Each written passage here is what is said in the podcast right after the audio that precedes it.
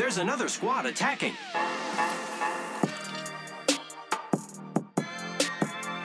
Welcome to the Third Party Podcast, your weekly Apex Legends podcast. I'm your host, Shay, joined as always by my co host, Henry. Henry, how is it going today? It's going fantastic. I'm really excited about this episode. Um, last episode was super fun. We're going to have more of the same this week. We got an awesome episode for you guys, no doubt about it. Make sure to check us out on Instagram and Twitter at Third Party Pod. Sub to us on YouTube, Third Party Podcast. We've been streaming weekly on there, and it has been an amazing time. Uh, so please go support over there. It would mean the world to us. We got a good one, though. Today we're going through some reviews, news, legend lore, recapping the quest, and wrapping up with some listener questions. If you want to support, please consider joining us on Patreon and get access to two extra podcasts every month, amongst tons of other benefits. Link is going to be in the description below for everything mentioned above. But before we do anything, let's dive into some reviews. First review is coming from James C. I'll keep this short. If you like Apex Legends, then you should give this pod a listen. Appreciate it, James. That's what we'd like to hear. Next one's coming from HGH DIW. Best podcast ever. I love the way you guys have funny and chill conversations. You guys are clean and super fun to listen to. Before listening to your podcast, I couldn't get out of Bronze 1, and now I'm making my way up to Gold. I play on Xbox and main crypto. My username is KeepItPG777. I hope we can meet sometime in game. Keep up the good work. P.S. Please do a gun ranking and landing spot map rotation. Tips for World's Edge thanks so much uh, for the review. Mhm. And Shay, tell them what we're doing next. Yeah, our Patreon episode, the next one coming out, will be a map rotation episode for World's Edge. Uh, the last one for Kings Canyon was received super well, and we're really excited to work on and do this one. Henry draws up some amazing diagrams. Really, uh, we get all the survey beacon location on there um, and all the plays, rotations, alternate rotations. It is a huge episode and one of the biggest benefits to our patrons, no doubt about it. That's what I believe. Next review coming from Zan Rock. Impressed. There are many Apex Legends podcasts, but these guys are the best, hands down. Shay and Henry create conversations that actually improve my gameplay and strategy. I was impressed by their interviewing chops when they had on Sora Kobe. Please keep this content going, my dudes. Thank you, Zan. Thanks so much. We're going to be having uh, a couple more interviews in the near future, and that's a really fun way to just kind of be a part of the community, hear different perspectives, not Yep. just always Henry and Shay, Henry and Shay. Mm-hmm. Um, next review is coming from Bzz. This is a really cool podcast, and I always look forward to Wednesdays. I thought of a cool idea you guys could do on the show. Over the week, you could save up your Apex packs and then open them live on the show and rate the items you get. Uh, I think this would be really fun. That's a good idea. I like it. We don't get a lot of Apex packs anymore just because I'm at level 499 right now. So, Yeah, I mean, if we started a new account, this would be something we could do kind Mhm. of live. Um, I, you know, we open packs all the time on the stream, Yeah. which is pretty cool, and we're able to kind of go through those. I Mhm. think that's pretty cool. Hard to kind of rate visual things on a podcast, uh, but I would say like the stream is a great way to see our thoughts on Yep. uh, different items. Awesome. Thanks for the reviews, guys. Make sure to leave your review five stars. You get it read off on the show. Let's dive into the news now. First big piece of news today the Summer of Plunder sale. Multiple bundles uh, have come to the store, including the long awaited return of the Voidwalker Wraith skin. Now, that bundle is costing you 2,500 Apex coins. It includes the Voidwalker skin, a banner, and a weapon charm, I believe. Uh, this event runs from July 21st to 28th check it out. There's a ton of great deals on amazing skins and a lot of really good deals on Apex packs. No doubt about it. What did you enjoy the Summer of Plunder sale event? Yeah, I think the the Arthur one skin in the kind of super duper huge pack Mhm. um, is pretty crazy. Um, if you're you know wanting to support Apex and want it to keep going, this is a great way to give some money to uh, respawn to make it happen. Yep. Next other awesome piece of news we have is the Dark Horse announces a book called Apex Legends Pathfinder's Quest. This is going to be a full color, uh, oversized lore book featuring over 190 pages of Apex Legends lore. You get to join Pathfinder on his quest to interview all of the legends in hope of finding his creator. It's insane, Shay. Oh it really goodness. is insane. We're excited. We'll definitely be picking up a copy uh, of this book, uh, maybe a couple copies. I don't know, giveaway, Giveaway. potential. Um, this is cool. You know, this is unprecedented stuff. This game's so cool. It's why we're all here. Um, and we love Path, so this Yep, is gonna be awesome. It's going to be awesome, and we're going to be able to share so much more information with you guys uh, from reading this. Nowadays, though, we are going to be diving into the quest. So, now that everyone has had time to really take part, hopefully complete the quest, we really want to dive deep into it. Uh, we're going to be recapping the quest missions for anyone that did not have the opportunity to play it all the way through, and really going through and identifying Henry and I's uh, favorite moments from playing the quest. And, you know, it's going to be a really cool one. Uh, I think where you're going to enjoy it, uh, whether you played the quest or not. Because, you know, we went back and, you know, reviewed all every little quest lore and chat in preparation for this. And there were so many things that uh, we found that we did not remember uh, from the weeks of playing through because it's been a long time since, like, you know, Quest 1. So for sure. let's get it started. As we covered in our last episode, Loba enters the games by infiltrating King's Canyon in order to destroy Revenant's source code. She then inadvertently triggers an explosion which takes down Thunderdome and Skull Town. Starting with the prologue, the duplicitous snake. This sets up Loba's recruitment of the other legends in order to raid the Shadowfall dimension for pieces of the treasure. She mentions that Revenant cannot know about this plan, but the narrator of the prologue anonymously writes to him anyways. Dun dun dun. Super cool way to start it off with that little bit of text. Then we come into chapter one, the first piece, kind of the first mission, and then the recap of that. And the story starts with Mirage's narration. And he says, So we had this meeting in the Labra, Lavra, the place where you go to the bathroom. uh, that's because at the Paradise Lounge, we don't do private rooms. Here, we believe in being social, connecting with people, coming together as humans. So they have a secret meeting in the bathroom. Bangalore's hate for Loba is established, and we find out that Loba knows a lot about the other legends and their dark secrets. She even knows about Mirage's mom, which is uh, quite interesting. For sure. Uh, it also establishes that Octane is going on a date with Yoko from Hammond Robotics in order to find out more about Loba's connection with the executives at Hammond. And Lifeline is a tad jealous of this date that Octane's going on. We also find out uh, some fun facts that Mirage actually owns the, the Paradise Lounge, and Wraith drinks appletinis. A lot of cool stuff coming in chapter one, no doubt about it. We then dive into chapter two, the detached chaperone. Uh, so this mission is actually an important one that we wanted to touch on real quick, and it drops the players into the top of cage to snipe the prowlers.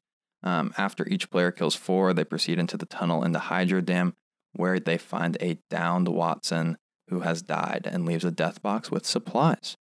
Uh, then going into the story that comes after the actual mission, uh, this chapter is about Wraith trying to run surveillance on Octane's date with Yoko, a Hammond Robotics associate, and an assistant of Cheryl Amachi, the head of legal department of Hammond. The date ends abruptly when Wraith drags Octane out via portal because Mirage lets her know that quote unquote Watson is down.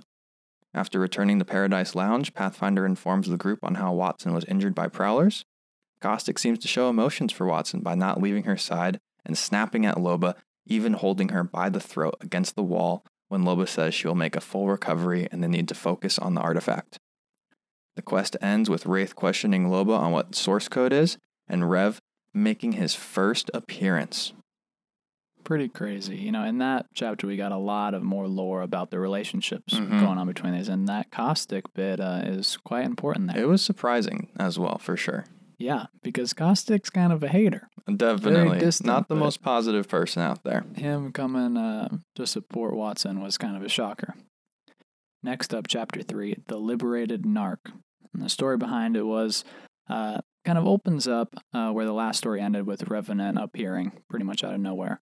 Uh, Rev reveals that there is a mole in the group, and someone told him about their meetings. Rev and Loba proceed to bicker, with Rev saying that if he wanted Loba dead, she already would be. Some pretty aggressive stuff. Uh, Bang, Gibby, and Bloodhound then show up through a Wraith portal with guns drawn on Rev, which leads Revenant to use the totem to disappear. Bangalore yells, Live totem, nobody touch it. Uh, and to Octane's disappointment, uh, he really wanted to get in on the action and chase the chase the revenant. Uh, after everybody settles down, Octane decides to go through the portal uh, into the shadow dimension to kick some butt and get every last piece of the artifact by himself. Um, but before he leaves, he does tell Watson his plan, um, but she can't exactly respond because of her injuries. That was one of my favorite moments. It was funny. Octane literally talking to Watson, who is just like, you get the dot, dot, dots and the text bubbles in return because Yeah. she was done. Is this a good idea, Waddy? Yeah. Should I do this? Next, we dive into chapter four the impromptu kidnapper. So, for the story, Lifeline shows up to Bangalore's place in the middle of the night with a note left behind by Silva, mentioning that he went to fulfill his destiny to defy death. It also has some private information just for Lifeline that she doesn't want others to read. Lifeline then talks to Wraith and goes to find Yoko and bring her to Bangalore to reveal information in exchange for Bangalore's autograph, which is very, very rare. With guilt rushing over her, Lifeline reveals the private information on the back of the note and that it was her fault that Octane went into the shadow dimension. After finding out the information from Yoko about Loba's plan, Bangalore gathers all the legends to reveal it to everyone. Now, next chapter, The Lying Liar, chapter 5. This one starts out with narration from Loba saying that everything is going to plan and that she's going to be saying goodbye to the Apex games in a day or two. Yeah, right. Bangalore reveals that Loba is working for Hammond to the whole group and that they are assembling this artifact in exchange for the source code location. Uh, Bangalore mentions that even though she was uh, IMC, she does not want to work for this Hammond uh, and that they are not IMC, which should really scare everybody. The Mhm. fact that these uh, organizations have morphed into one and the Bangalore was, you know, fighting for the IMC, which in this universe is kind of seen as the corporate bad guys, yeah. but not as bad as Hammond. It's quite interesting. Um, there's a fun little sequence of lines uh, in this story where Pathfinder says, uh, Why lie to your friends, Loba? Why, why not tell us the truth? Loba responds, You could never understand. You're an appliance. But then Mirage claps back and says, Hey, leave that appliance alone. At least he's honest. You could have trusted us. So, you know, a lot of, uh, you know, hate between Mirage uh, towards Pathfinder, but here in the story we see a little bit of love. Uh, then Caustic tells everybody what a source code is and that he worked for Vinson Dynamics. Um, the source uh, is of a unit's internal logic, so the emotions, the memories, the personality, uh, the original human brain tissue uh, built into a cranial frame, and this is of a simulacrum. But Revenant, uh, it would appear that his original tissue, his human brain, his source code, is external to the unit. Very fascinating to Caustic. Uh, Lifeline and Gibby then come out of a Wraith portal with another artifact piece, uh, and with most of Octane, no legs. Uh, Loba then tells Bangalore that the mole will tell Rev about this and that she'll be ripped limb from. This was a big chapter. It was one of the longest ones, and that Mirage, you know, dialogue just had me going good. Next, we dive into chapter six, the Oblivious Mole. So, looking at the story, it starts with a crypto narration, uh, with him admitting that Watson is much smarter than he is. Uh, the legends then finish up repairing Octane's legs, and then Crypto's drone essentially attacks Watson, uh, with Revenant's voice coming out through the speakers. This leads to all the other legends questioning Crypto about his drone. Uh, you know, why would you name a drone hack that is now being hacked? And leads to him being accused of being the mole. It's a pretty interesting. This was a short chapter. It was a short Um, chapter, but big information, no doubt. Yeah, I think Shay and I really liked the writing behind this because we both really like uh, Crypto as a character. Mhm. Very stoic. Like, not very much is known about him, doesn't talk very much. And so the idea of him being the mole, it's kind of easy for the whole group to collapse on him and uh, to be a little bit uh, cautious. Mm-hmm. But the next chapter, Return to Skulltown, obviously going to be a fan favorite. You got to you know go back to Skulltown intact. Mm-hmm. Very fun end game. Uh, but back to the story in crypto. Um, everybody is accusing crypto of being the mole uh, for Revenant, feeding him information about what they're up to.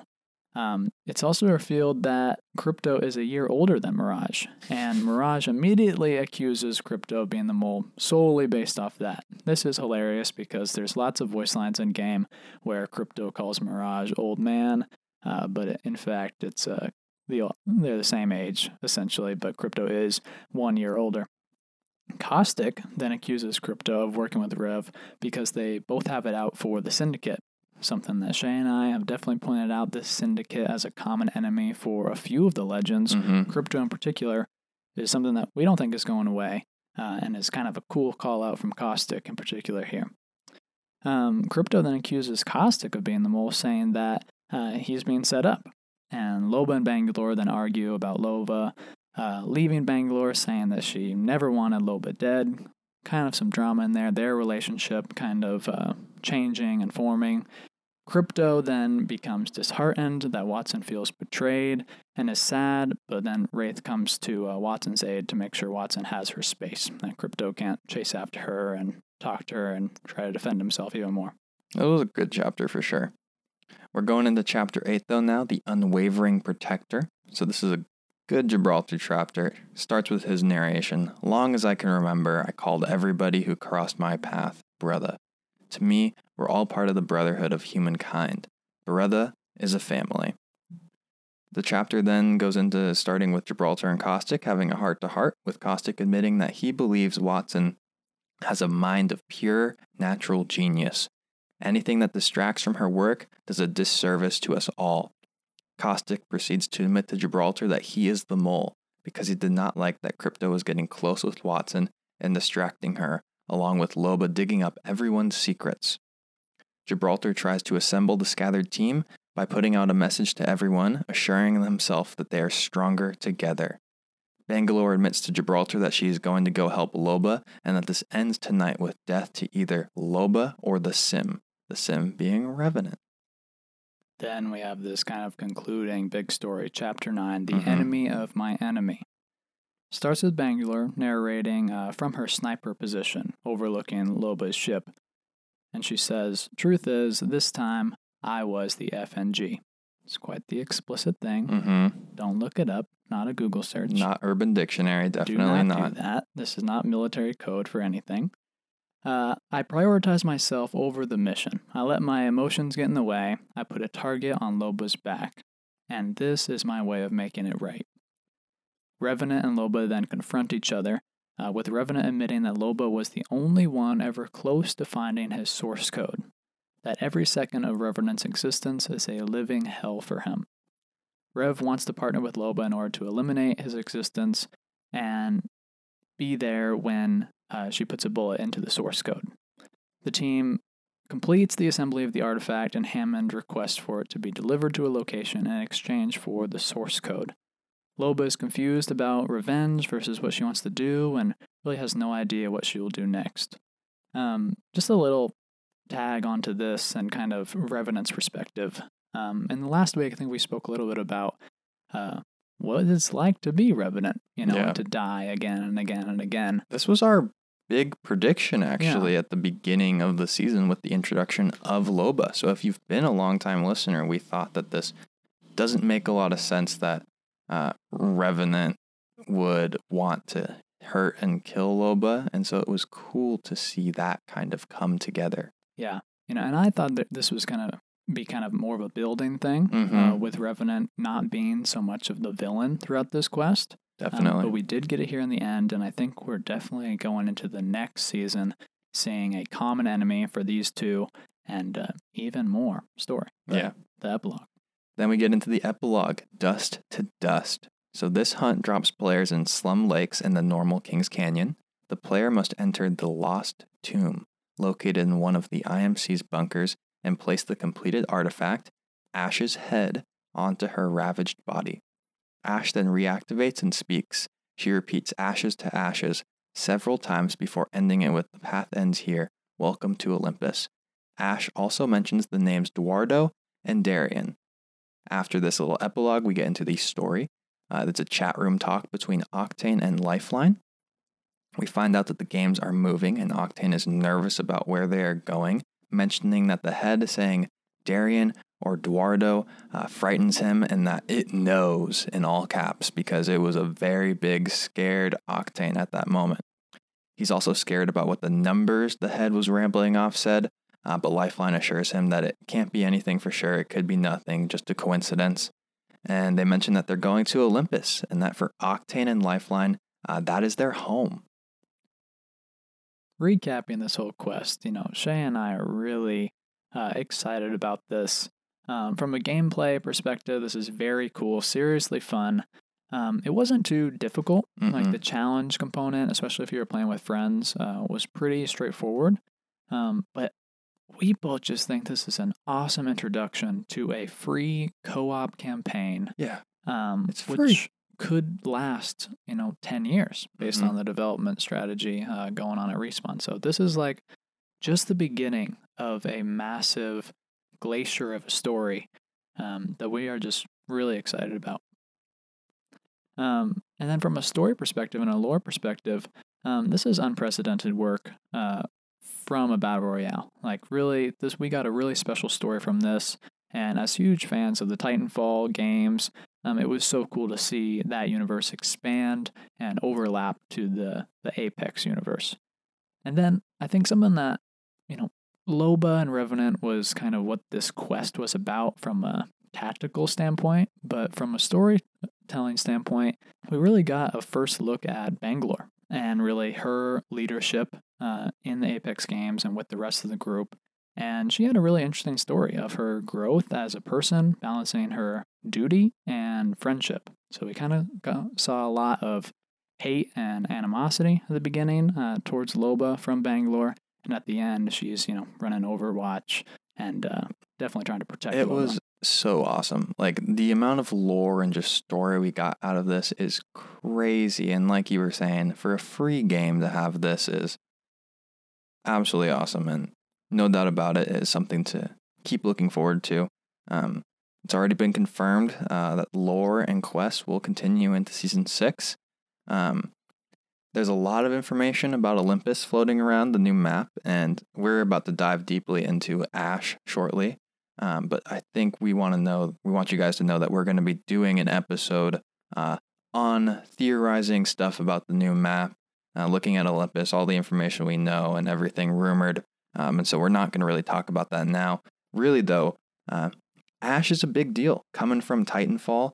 Uh, first, like real character outside of Blisk that we've seen overlap in actual gameplay at this point. Uh, and so we really want to dive in and explain to our listeners that either don't remember, you know, from Titanfall or don't know and want to know all the little details about who Ash is and her lore herself. Yeah, so Ash is a simulacrum pilot, similar to Revenant. Um, she's a supporting antagonist in the single player campaign of Titanfall 2. Once an elite pilot, she was severely injured and her mind was transferred to a robotic body. She was subsequently hired by Kuben Blisk and joined the Apex Predator, mercenary organization we talked about last episode. As one of Blisk's lieutenants, Ash was given command of an IMC battalion stationed at the IMC Dynamic Testing Facility on Typhoon. After her de- defeat on Typhoon, she was rebuilt by Vinson Dynamics to serve their interest. No longer with the Apex Predators, uh, she served as the corporation's field commander and the primary liaison for the mercenary pilots in Titanfall 2's multiplayer. She claims to have business with the Remnant fleet, as she believes that they may have insight to her existence and purpose, specifically some of her history. Uh, defeating Ash in the mission intro, uh, the Abyss unlocks the Dust to Dust achievement, so more overlap Little between connection. these games. Um, now, the early life of Ash, not much is known, honestly, about uh, Ash's history prior to her b- becoming a simulacrum, and really she doesn't know much either about it. However, the Remnant fleet is known to hold some information about that past in their data banks, and that's kind of why there's a, a fight between them in Titanfall. Uh, a little bit more about this Battle of Typhoon because it's kind of a pivotal uh, point in Ash's story arc. Uh, by the time of the Battle of Typhoon, Ash was a very successful mercenary pilot in the Apex Predators. Uh, she piloted a customized Ronin class Titan, and ultimately Ash uh, would be killed and by the protagonist of Titanfall 2, leaving Ash in pieces. Yeah, uh, lots of good information there about Ash. I'm going to talk a little bit about her uh, relationship with Vincent Dynamics. So, following her supposed death at the hands of Jack Cooper, who's the main protagonist from Titanfall 2, Ash would be rebuilt by arms manufacturer Vincent Dynamics and contracted to lead their own military force. It is unknown as to whether Ash and Vincent Dynamics were familiar before the events on Typhoon, or whether Vincent Dynamics was able to retrieve what remained of her body and brain uh, before the planet's destruction. Likewise, it is unknown as to whether her memory loss stems from conversion to simulacrum form and or regeneration prior to the events of Titanfall 2, or whether the destruction by Vincent Dynamics caused by this amnesia. In any case, Ash continues to believe that the truth of her existence can be found with the remnant fleet, and she leads field ops on behalf of Vincent Dynamics in hopes of discovering the truth about her. So Vincent Dynamics could be cool because perhaps they could slide into the Apex storyline. Uh, we know she has the relationship with Ash, and we know that Caustic worked for them as well, and he has a lot of familiarity with simulacrums, you know, defining them in our quest we just covered. So, Vincent Dynamics is also a weapon and Titan manufacturer, playable in Titanfall 2. They are responsible for the creation of several pieces of equipment employed by mercenary pilots on the frontier.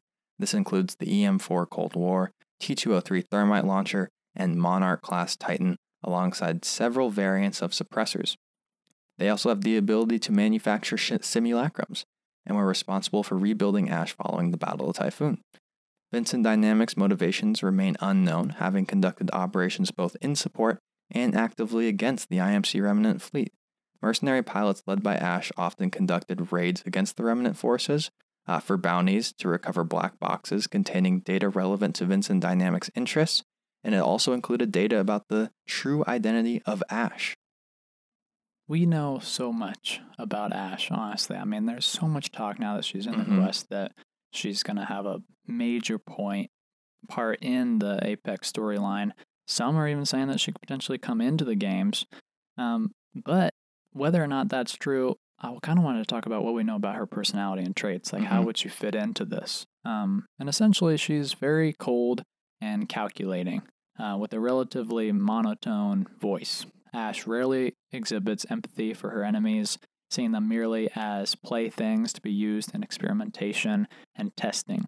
Uh, when not on assignment for Blisk, she spent the majority of her time at the IMC Dynamic Testing Facility creating new combat simulations, often using captured militia soldiers as test subjects. Despite this, she is shown to have at least some sense of honor, sticking to her word when promising she would not kill Jack Cooper, the protagonist in Titanfall 2, before his testing. Like all Apex predators, Ash often laments the lack of motivation in the IMC security forces given to her command. Uh, she often comments on their ineffectiveness, and this would kind of be where Bangalore fits in. Mm-hmm. So, no hate there, but uh, she is shown to have no qualms with killing hundreds of, or thousands of IMC personnel and destroying billions of dollars worth of assets uh, when scuttling entire bases just to kill one enemy pilot. Kind of an insane logic from a, a commander. Um, as a field commander for Vincent Dynamics, Ash maintains her cold and calculating presence, and she is much more generous and appreciative towards those pilots under her guidance.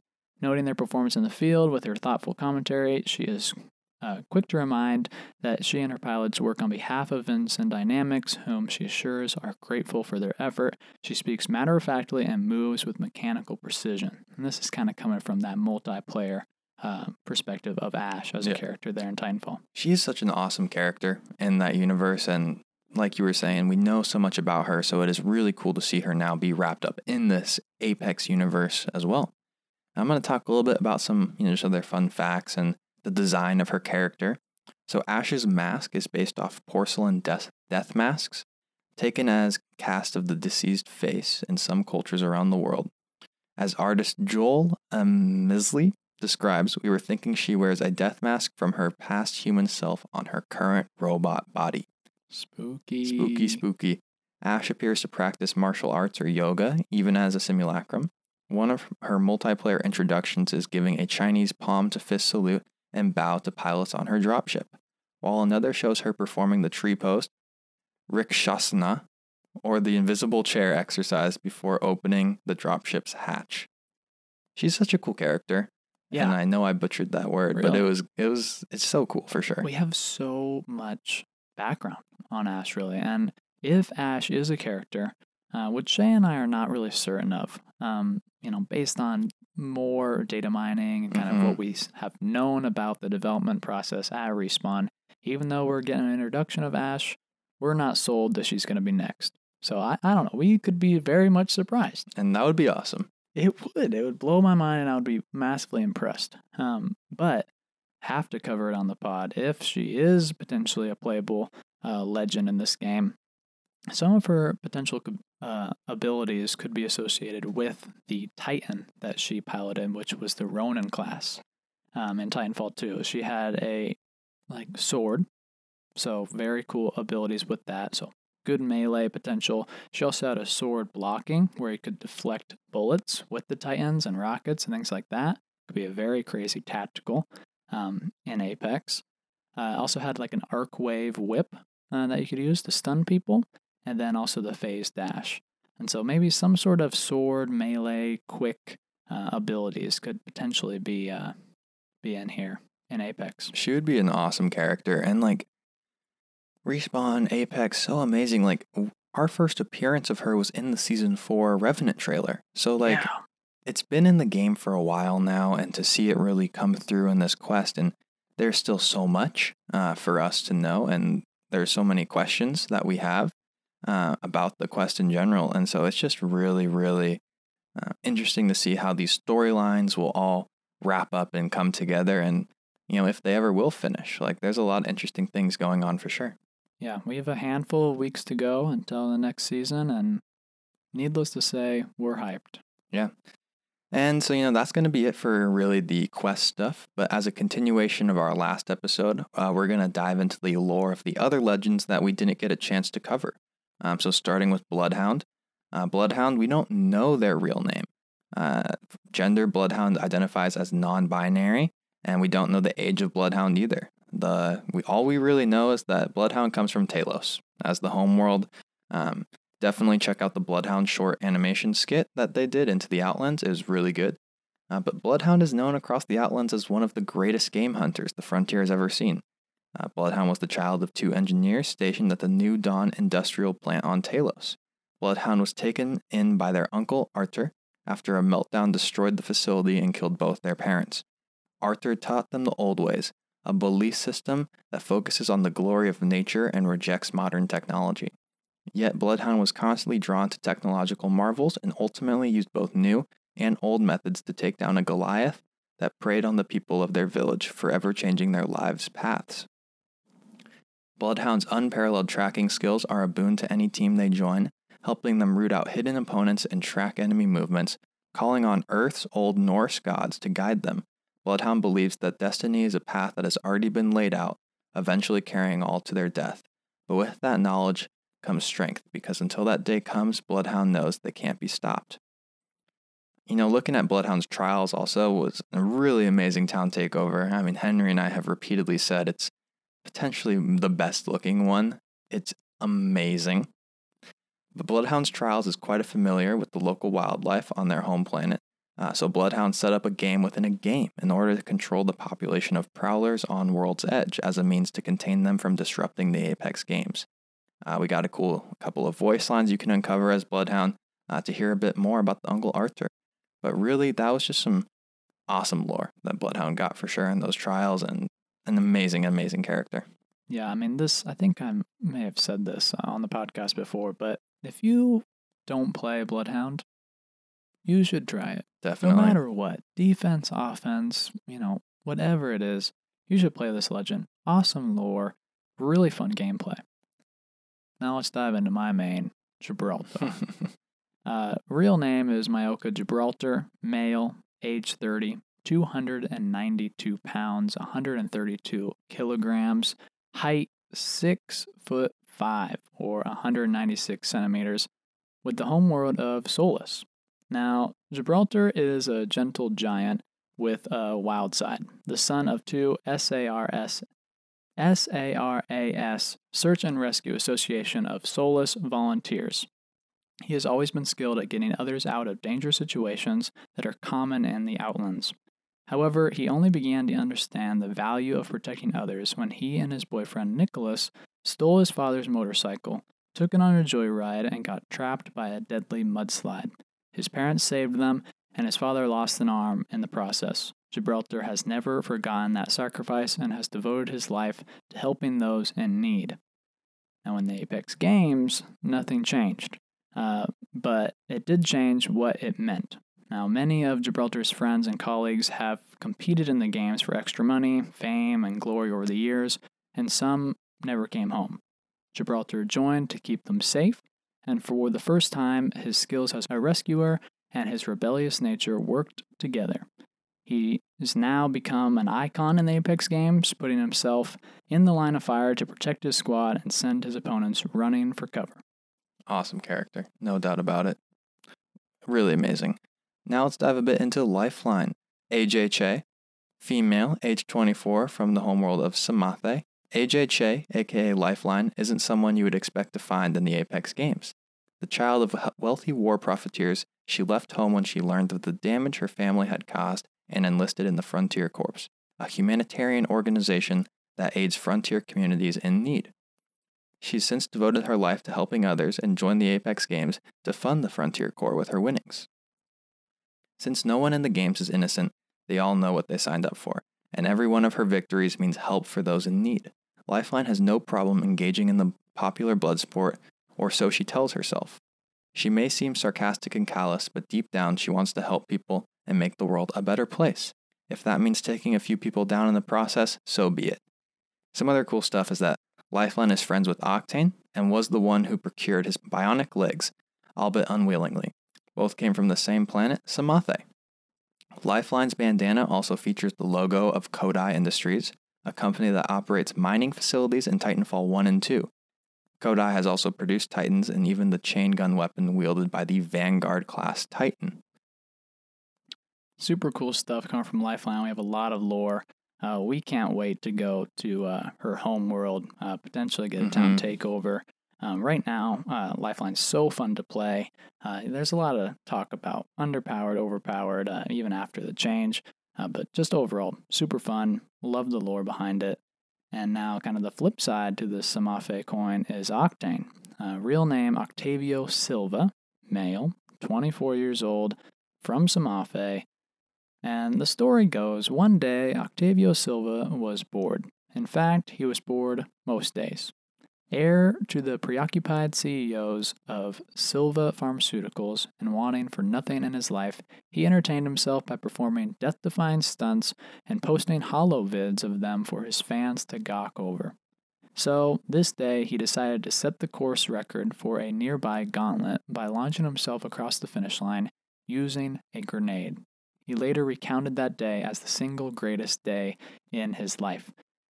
Now, quick interjection here. This is interesting. The gauntlet is kind of the the testing firing range sort of mm-hmm. element in Titanfall. And the community in Titanfall uh, was always trying to set speed records for this, and the speed le- uh, record was actually set uh, by using grenades to launch yourself because you didn't take damage. Mm-hmm. So this story behind Octane uh, is actually directly pulled by the community and what happened and what people did to actually set that speed record. Super cool kind of engagement and interaction with uh, the fans of Titanfall.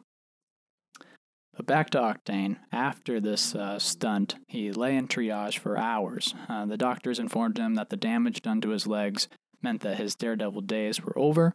Uh, but that didn't sit well with Octavio, who turned to an old friend for help, Ajay Che. Uh, he then guilted her into forging an order to replace his legs with bionic ones, suddenly able to repair his limbs at a moment's notice. Uh, Octavio decided petty online stunts weren't enough for the ultimate adrenaline rush. Uh, the Apex Games was calling. Now he's going to become an Apex champion doing the most incredible, death defying moves anyone's ever seen. Maybe in the arena, he won't be so bored. Super fun legend, super fun to play, awesome lore behind it. I hope we get even more. Mm-hmm. Um, and then Octane also had the first town takeover in Apex. And so it was kind of Octane's gauntlet and was a race course filled with launch pads and a ring of fire in the middle, which there was a piece of epic or legendary gear inside. Super cool. Now that, you know, we have the buff uh, to the jump pads and now all of those are double jump, So fun. it's even more fun. And Shay and I are always laughing because uh, when playing on Kings Canyon, people are still so set um, at that uh, Skulltown location. And Yeah. Octane's Gauntlet and Salvage is just such a hot drop right now. Um, And the loot is nothing compared to Yeah. rig and capacitor at this y'all are point. missing out. Come up to hang out with us Mhm. at capacitor and rig. Uh, there's a lot of good stuff there. Uh, but Octane's Gauntlet's definitely where the action's at. No doubt. Awesome character. Let's dive into Pathfinder now. Real name MRVN, Marvin. He's a male. Uh, we don't know how long Pathfinder has been alive. Uh, we do know that he weighs 937 pounds. And he's 6'2. So, you know, like that weight distribution is really there. Uh, we don't know where Pathfinder's from. Uh, Pathfinder is a, the picture of optimism. Despite his circumstances, a Marvin, mobile, robotic, versatile entity, uh, modified to specialize in location scouting and surveying, he booted up decades ago in an abandoned laboratory with no idea who created him or why. With only his Marvin designation to hint at his identity, Pathfinder set off in search of his creator. Pathfinder has learned much in his travels since then, like how to make a mean Eastern Leviathan stew, but hasn't come closer to finding his creator. Still, he's never given up hope and took odd jobs in order to gain information about his maker. It was during a chance meeting with bartender Elliot Witt in Solace City that he learned about the Apex games. Wishing to gain a following and hopefully draw the attention of his maker, he joined the popular blood sport. In the meantime, he remains enthusiastic and helpful, always ready to make new friends and then shoot them. He's the most positive character. Like, it's the best. It's so fun to play with Pathfinder. I mean, this game's hard. There's no doubt about it. This Mhm. game's really hard, but when you have the Pathfinder voice line, either yourself or on the team, keeps everything light, keeps you positive. Definitely is uh, quite a savage in the games No and doubt. the trailers and such. But next up, we have Bangalore. Real name Anita Williams, female, age 38, 180 pounds, six feet tall, and homeworld of Gridian. Um, born into a military It's family. gridiron. Gridiron. Homeworld of Gridiron. Bangalore was born into a military family where she, her parents, and her four older brothers all served with the IMC. Bangalore has been an exceptional soldier her whole life. Dedicated to the IMC cause, she was top of her class at the IMC Military Academy and the only cadet who could take apart a peacekeeper, equip it with a precision choke hop up, and put it back together in under 20 seconds, blindfolded. Woo! Amazing. In the months following the Battle of Gridiron, the IMS Hestia, uh, with Anita and her brother Jackson on board, was attacked by unknown assailants. A bomb on the outer hull blew out a chunk of her ship, but not before Jackson shielded her, sacrificing his own life to save hers. Anita watched helplessly as Jackson was sucked out into the vacuum of space. After crushing, crashing on the Syndicate planet, Anita took, looked both for work and the brother she refused to believe had died. So they began the decade long trip back home. Now she fights to raise money in the Apex Games and hopes of finding a pilot willing to take the epic trip back home to reunite with what remains of her family. A very expensive trip.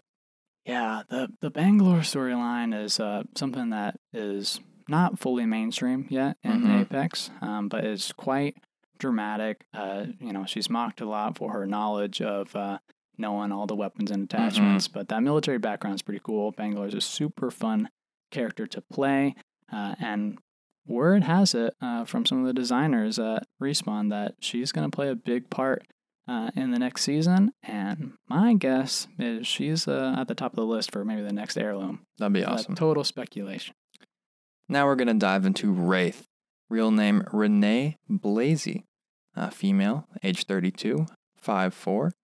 Homeworld of Typhon. Uh, subject 61137, codenamed Wraith, is a whirlwind fighter able to execute swift and deadly attacks and manipulate space time by opening rifts in the fabric of reality. Years ago, she woke up in an IMC detention facility for the mentally ill with no memory of her life before. She also began hearing a distant voice whispering in her mind that would keep her awake for days on end, nearly driving her insane. She was in the facility one day when a portal opened before she was to be sedated. A person wearing a purple helmet came out, scaring the facility staff away. The person berated her for not fighting back and revealed herself to be Wraith. She was her from another dimension on a quest for revenge on the people who experimented on her. With this Voidwalker's help, she learned to trust the voices and was given the device needed for her to safely manipulate the void. Using a portal to the Voidwalker's dimension enabled her to escape her facility, arriving in Kings Canyon, still under construction for the Apex Games. Determined to uncover her true identity, Wraith began a quest to find out more about the experiments and herself. Many of the old research facilities, however, are buried underneath the heavily guarded arenas used for Apex Games. She now returns to where she arrived in this world and joined the competition, and with every match, she gets closer to the truth. We also get uh, Singh Labs, the town takeover for Wraith. And Singh Labs is an underground facility, uh, a laboratory previously used for the project Wraith uh, during the IMC occupation of Solace. Most of the facility is entirely underground and contains a large dimensional rift, uh, one end of which is in the deepest room, while the other end is in the sky above the labs.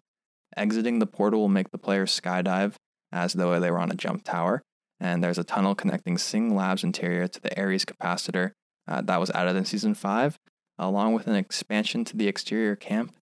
It is a really awesome town takeover, one of the coolest, really awesome drop that Henry and I like. And, you know, in one of the hard to access rooms, uh, there's a cool audio log from Wraith before the project began. Uh, senior science pilot Renee Blasey first report the grant to test our new phase shift tech has been approved by IMC's Ares division. My colleague Dr. Singh has no suspicions about them, but honestly, all I care about is whether or not it's true, that our dimension is not the only one. Now we just need some volunteers, or I'll have to do this thing myself. There are a lot of roads out there, who knows where they lead. Project Wraith, active. Wraith is such an awesome character, and it's really cool to see that. You know, that little bit of snippet shows that she's not just an innocent, you know, Mhm. victim of this. That she's actually very intelligent. She's a that- scientist. Yeah, her story is one that's sad, uh, but you should root for her. She's gonna figure it out. She's incredibly bright, uh, very vicious, a very popular legend based on her kit in the game. So super cool uh, Wraith stuff. But next up, a third-party favorite, Mirage. Real name Elliot R. Witt, male, age 30, 5 foot 11, homeworld of Solace. Mirage is the kind of guy who likes to stand out. The youngest of four brothers, he perfected the art of fooling around to get attention. The one thing he took seriously was the holo pilot technology, introduced to the illusion creating tech by his famed engineer mother, Evelyn Witt. He pored over the, me- the mechanisms and learned all he could about them. Even when his brothers went miss- missing during the Frontier War, Mirage and his mother continued to develop holo devices, and the work brought them closer. While working as a bartender on the Paradise Lounge in Solace City to make some extra money, Mirage heard amazing stories from his patrons about the Apex games and the wealth and glory that came with victory. As good as both of those sounded, he knew he couldn't risk leaving his mother childless until she gave him a set of customized holo devices and told him to follow his dream. Mirage is now the life of the Apex games, outwitting opponents and charming audiences across the Outlands. Mirage is awesome, and with his winnings, was actually able to buy the Paradise Lounge, like Mhm. uh, we uh, stated. Super cool, super fun, pork chop extraordinaire. Beautiful heirloom. Yep, And uh, his big fans of story with his brothers is going to be really cool, and I hope we learn more about that. There's been a lot of rumors that his, one of his brothers could end up coming to the Apex Games or really be alive or something. It'd be very interesting to see. Yeah, there's also whispers that potentially Pathfinder had, you know, interactions with his brothers, Mhm. um, which is another very interesting stuff given their uh, relationship in the games. Now, the town takeover, Mirage Voyage, Shay and I say every town takeover is our favorite. It's pretty much true. It the is. new one, the map room, we haven't really spoken a bunch about in detail. We did it when it was released. That one's awesome. It's so good. But Mirage Voyage, we spent a lot of time dropping there. And the story behind it is it's Mirage's party boat, a lavish hovercraft similar to a supply ship, essentially, uh, which sprays snow down on the surrounding area. Several decoys can be found on the boat, enjoying the hot tub, dance floor, and grilling pork chops on the grill. Uh, on one of the higher decks, there's a panel that you can activate the fireworks and loud music, starting the party. Um, and then, nestled in the rocks below the ship, there's actually an audio log from a phone call between Mirage and his mother. And it reads Hey, well, if it isn't the most beautiful woman in the entire world, I mean, I gotta get my good looks from somewhere. Heh. How you doing? Mom? Oh, me? I'm perfect as usual. Hey, get this. They asked me to take over the games for a bit during the holidays. It makes sense, you know, I mean, give the fine people of the Outlands what they want, right? Yeah, yeah, that's right, Mom. Yeah, I'm your son. Elliot, yeah, yeah, of course. Don't worry, I'll win for you today. Always for my number one fan. Yeah, you go enjoy your pork chops. I know they're your favorite. I gotta go win. A, gotta win. Ch- uh, chicka the ya the abala the champ. I'm gonna go be the best. All right, love you, mom. Bye. what is the REC? Oh no, how long has this been? How has how long has this been recording? Amazing. Oh my goodness. Mirage's writing is hilarious. You know, he's kind of this babbling idiot sometimes, but Mhm. he's super funny, uh, kind of sassy. People either like him or don't like him. Uh, but you know, he's he's a mother's son. You know, Oh, mama's yeah. boy for sure. Oh yeah, for sure. He's an awesome, and that that little snippet's why he's one of my favorite characters. Uh, last but not least, though, we have Caustic. Real name Alexander Maxwell Nox, male, age 48, uh, from the homeworld of Gaea. Alexander Maxwell Nox was born to Arthur Rutherford Nox and Katrina Tisek Nox on February 25th, 2685. He worked as a research scientist for Humbert Labs on his homeworld Gaea the frontier leading manufacturer of pesticide gases. With a glut of pesticides needed to protect the growing frontier colony's crops, Humbert Labs was constantly on the hunt for better and stronger formulas. Nox was one of their brightest scientists and worked day and night developing new gases. But to make sure they worked, he needed to test them on more than just one inert tissue. He needed something living. As he toiled in secret, Nox began to see the beauty in his creations and their ability to destroy anything they touched. But the head of Humbert Labs, Dr. Franklin Hubbard, soon discovered his gruesome experiments, and their confrontation ended with the lab in flames and its chief dead. Today, Nox is missing and presumed deceased, his supposed body found and identified by his mother, charred beyond recognition. Ten years later, Caustic now finds new test subjects in the Apex games where he puts his gaseous creations to work and observes their effects with great interest. Man, do you remember before Revenant came in the games when we were just like, Caustic is the worst human being? Caustic's, you know, definitely not a good guy here. He's not like a lifeline for sure. but I guess, you know, Rev Simulacrum, so Caustic can still be the worst human being for sure. yeah, sure. No doubt about it. That's going to wrap up uh, our lore, though. We've now gone through, you know, the universe itself, talking about Titanfall in last episode and diving into a lot of the newer characters and the maps. And that's all the other characters now. Uh, we'll obviously continue to talk about lore, and it seems like it's coming uh, faster than ever. It's one of Henry and I's favorite things about the game.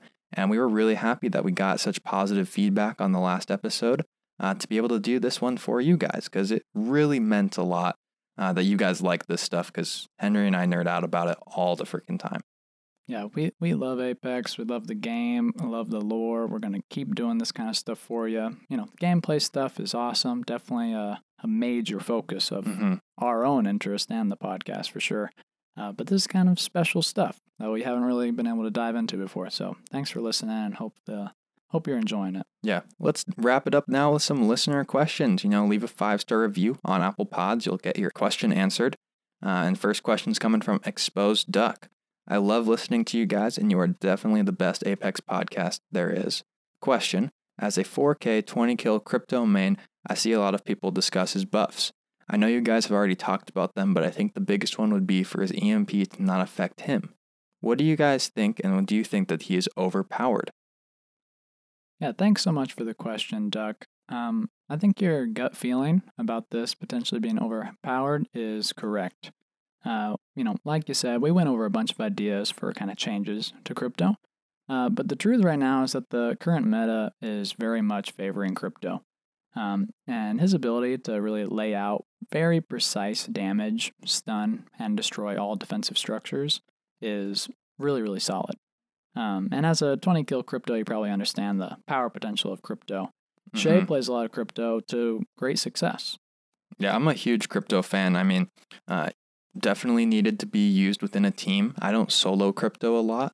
Um, yeah, I think if he got that buff, it would be a little bit overpowered, and we would see something similar to what we saw with Wattson in the previous seasons before the changes. In that like late game, it's just going to be crypto ult after crypto ult after crypto ult, with every team feeling like they have to run one at that point. Um, I think Henry and I have talked a little bit about this, at least off air. Uh, but definitely, if anything, he needs a real passive. Doesn't have to be anything major, um, but just something to add some more uniqueness to his kit. Uh, we've seen the stuff like not showing up on digital threats potentially, or not being able to be scanned, which might be even too good of a buff in itself. Uh, Yeah. But some good ideas about the passive, I think, are what could come next for him. I like it. Next question is coming from Graham is bad. You guys are great, and I was just thinking, do you guys have a YouTube? And if you do, what is it? check us out, the third party podcast on YouTube. Uh, we're thinking about potentially posting some podcasts up there in audio form in case that's easier or more convenient for some of you guys. Um, but yeah, we stream once a week on there and it is an awesome time. Definitely give us a sub. Uh, we would love to get to a thousand subs. We know we got a couple thousand listeners on here, so please sub and make sure we can get up there for sure. Yeah. Next question coming from player0937. I'm a listener and about to become a jump master on Patreon. Thank you, player. I'm a Revenant main with 1,749 kills and 123 wins. I'm looking for some ranked teammates. Please spread my name PS4 T E E Z Y underscore 123. That'll be in the description below. Uh, yeah, thank you so much for uh, joining the Patreon in the near future. It's a great time on there as well. Last question for the day is coming from Ink Zombie 23. Uh, we had a question from them in the past. They just wanted to thank us for the advice, and because of it, they've gotten a couple wins, and now you use almost all the weapons in the games. And I've also unlocked three legends Octane, Crypto, and Mirage. Big spender. I'd say it's worth it. Mhm. Unlock them all. They're all Mhm. great. Um, and their question is What is your favorite uh, limited time mode? Uh, would you want it to come back uh, and be modified, like the Armed and Dangerous and how they had it evolved, or just be the same? Uh, they also love the idea of a bow legend. Hashtag give us a bow legend. Gotta load the Bow Legend thoughts. Uh, my favorite limited time mode, easily Winter Express. It was such a different play on Apex from what it normally is with the given loadouts, and that the loadouts switched legends, so you couldn't really just play the same legend if you liked a certain set of guns. Um, really awesome. I would love to see it back, and I don't even think it would need to be altered that much, personally. Yeah, the the limited time modes are super fun, very different, challenging. I love the content. You know, the community is asking for more and more of these. We were Mhm. kind of promised that they would be more regularly in the map rotation, but I really like the pacing that uh that Respawn's able to do. Like, I want to be able to play Apex and not always have a distraction of this new thing that I have to do in order to get the challenges Yeah. and not miss out. So I like that we get, you know, one to a couple each season. I love that. It's awesome. Um, I'm excited for the more ideas we have. Uh, a potential coming in really soon. This whole Mhm. campfire idea we talked about last week. hmm Um, I love it. I love it all. Yeah, great answer. Couldn't have said it better. Guys, thank you so much for listening. Subscribe to us on Apple Pods. Give us a follow on Spotify. Leave a five star review with your question. We'll make sure to answer it on our next episode. Follow us on Instagram and Twitter at Third Party Pod. Sub to the YouTube channel, Third Party Podcast, and stop by our weekly streams. Check out the Discord. It's a great place to really get connected with other fans and Apex players and just talk about the game and uh, find other people to play with. The link's going to be in the description below. Thank you so much for listening to the Third Party Podcast. Peace. Hey now, another squad coming in. Boom, whole squad down. Hey, brother, not today. Maybe tomorrow.